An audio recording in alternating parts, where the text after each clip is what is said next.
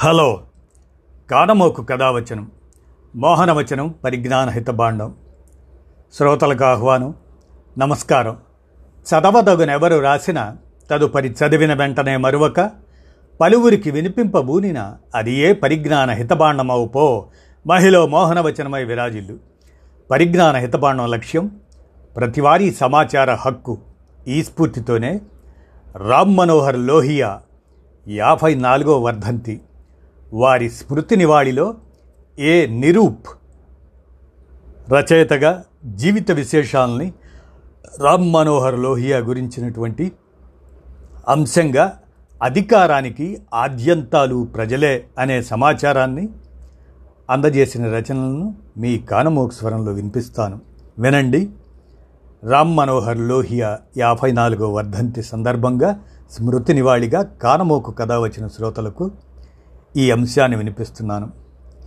భారత ప్రజాస్వామ్య దీప్తి కొడిగట్టిన రోజు పంతొమ్మిది వందల అరవై ఏడు అక్టోబర్ పన్నెండు అంటే యాభై నాలుగు సంవత్సరాలు దాటినటువంటి వారి స్మారక వర్ధంతి సందర్భంగా భారత ప్రజాస్వామ్య ప్రవక్త కాకపోయినా దాని పరిరక్షకుడు డాక్టర్ రామ్ మనోహర్ లోహియా.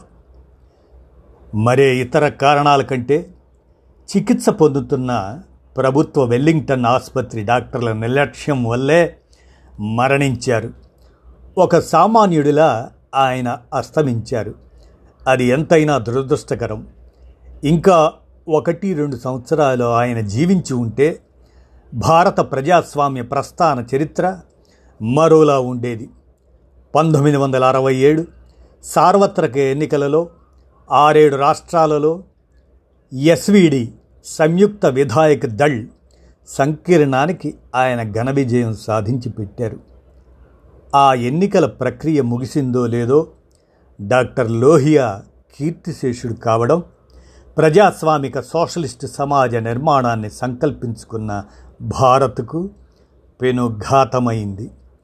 ప్రజాస్వామిక స్ఫూర్తిని మనస వాచ కర్మణ ఆచరించిన లోహియా గురించి ఆలోచిస్తున్నప్పుడు మరో ఇద్దరు ధీమంతులు తప్పక మన మనస్సులను ఆవహిస్తారు. ఆ ఇరువురు నవ రాజనీతి సిద్ధాంతాల ప్రవర్ధకులైన మానవేంద్రనాథ్ రాయ్ జయప్రకాష్ నారాయణ్.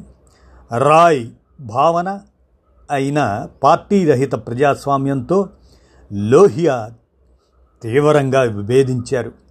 అయితే ఆ అపూర్వ ఆలోచనశీలి ప్రతిపాదించి అభివృద్ధిపరిచిన నవ్య మానవవాదం అనే ప్రజాస్వామిక తాత్వికతను దానిని మాత్రం అమితంగా గౌరవించారు లోక్నాయకుగా సుప్రసిద్ధుడైన జయప్రకాష్ నారాయణ్.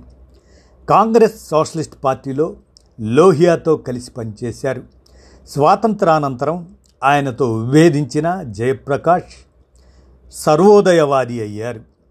పంతొమ్మిది వందల అరవై ఏడు సార్వత్రిక ఎన్నికల అనంతరం సంయుక్త విధాయక దళ్ సంకీర్ణ ప్రభుత్వాల ప్రయోగంలో లోహియా నిర్వహించిన పాత్రనే పంతొమ్మిది వందల డెబ్భై నాలుగు డెబ్భై ఏడు మధ్యకాలంలో భారతదేశ రాజకీయాల్లో సంభవించిన పరిణామాలు ముఖ్యంగా జనతా ప్రభుత్వ ప్రయోగంలో లోక్నాయక్ నిర్వహించారు. లోహియా హృదయంలో హైదరాబాద్ నగరానికి ఒక ప్రత్యేక స్థానం ఉంది. ఆయన ప్రధాన రచనలలో ఒకటి అయిన ది వీల్ ఆఫ్ హిస్టరీ ఇతిహాస చక్రం. ఈ వీల్ ఆఫ్ హిస్టరీని ఆయన నిజాం కళాశాలలో వెలువరించిన ప్రసంగాల సంపుటి. ఈ పుస్తకంతో పాటు లోహియా రాసిన Marx Gandhi socialism the caste system guilty men of Indian పార్టిషన్ను హైదరాబాదులోని సమతా న్యాస్ అనే సంస్థ ప్రచురించింది. లోహియా సోషలిస్టు సాహిత్యం ఈ హైదరాబాద్ నగరం నుంచే ప్రచురితమైంది.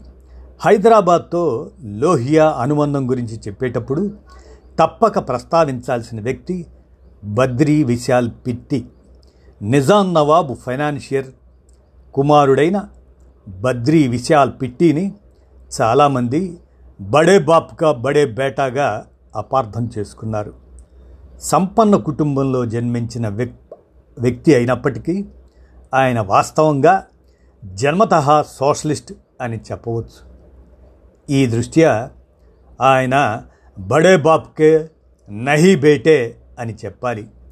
లోహియా హైదరాబాదుకు ఎప్పుడు వచ్చినా సోమాజిగూడలోని పిట్టి విశాల సౌధంలో బస చేస్తుండేవారు. లోహియా అనుయాయి అయిన మరో హైదరాబాదీ కేశవరావు జాదవ్. ఉస్మానియా విశ్వవిద్యాలయంలో ఆంగ్ల ఆచార్యుడైన జాదవ్ ప్రత్యేక తెలంగాణ రాష్ట్ర ఉద్యమంలో అవిస్మరణీయమైన పాత్ర నిర్వహించారు. లోహియా అనుయాయులైన హైదరాబాదీల పేర్ల జాబితా చాలా సుదీర్ఘమైంది.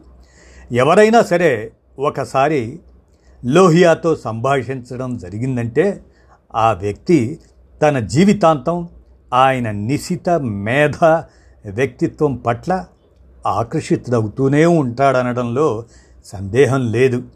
అలాగే ఆయన సిద్ధాంతాలు రాజకీయ రచనా కార్యకలాపాల పట్ల కూడా విశేష శ్రద్ధాశక్తులు చూపుతూనే ఉంటాడు. రామ్ మనోహర్ లోహియా అపూర్వ భావ సమస్యవాది సమన్వయవాది నాటి సమస్య. అపూర్వ భావ సమన్వయవాది ప్రాచ్య పాశ్చాత్య మేధో చరిత్రను సమగ్రంగా అధ్యయనం చేసిన విద్వగ్నుడు. కనుకనే పరస్పరం పూర్తిగా భిన్నమైన కార్ల్ మార్క్స్ మహాత్మా గాంధీ భావస్రవంతులు ఆయన ప్రపంచ దృక్పథంలో సమన్వయమై మానవతా పరిపూర్ణమైన ప్రజాస్వామిక సమాజవాదం డెమోక్రటిక్ సోషలిజం ఆ సోషలిజంగా ప్రభవించాయి.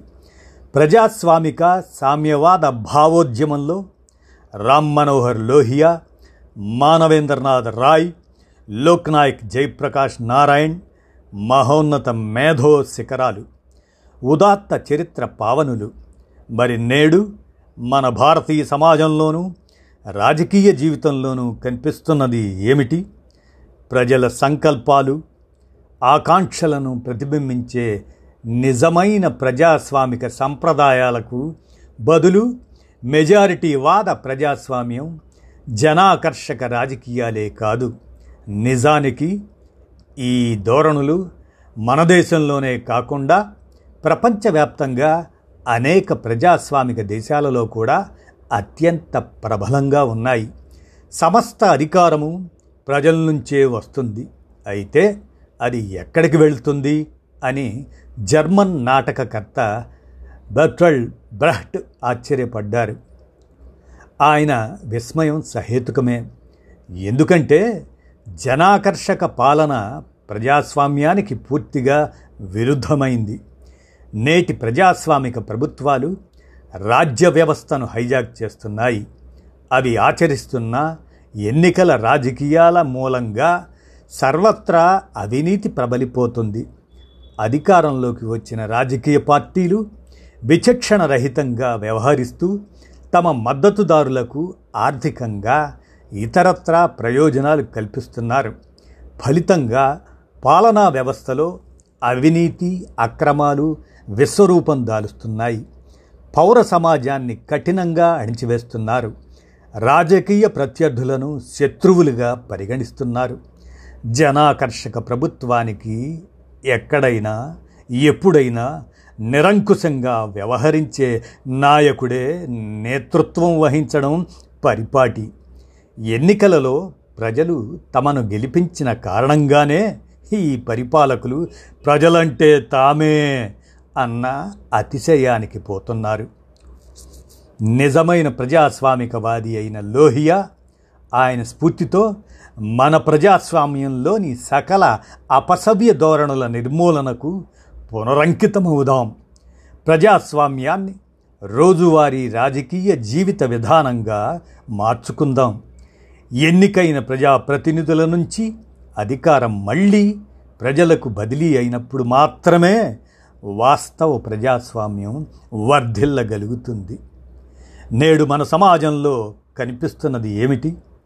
ప్రజల సంకల్పాలు ఆకాంక్షలను ప్రతిబింబించే నిజమైన ప్రజాస్వామిక సంప్రదాయాలకు బదులు మెజారిటీవాద ప్రజాస్వామ్యం జనాకర్షక రాజకీయాలే కాదు. నిజమైన ప్రజాస్వామికవాది అయిన డాక్టర్ రామ్ మనోహర్ లోహియా స్ఫూర్తితో మన ప్రజాస్వామ్యంలోని సకల అపసవ్య ధోరణుల నిర్మూలనకు పునరంకితమవుదాం. ప్రజాస్వామ్యాన్ని రోజువారీ రాజకీయ జీవిత విధానంగా మార్చుకుందాం అని నేడు డాక్టర్ రామ్ మనోహర్ లోహియా యాభై నాలుగో వర్ధంతి అక్టోబర్ పన్నెండు.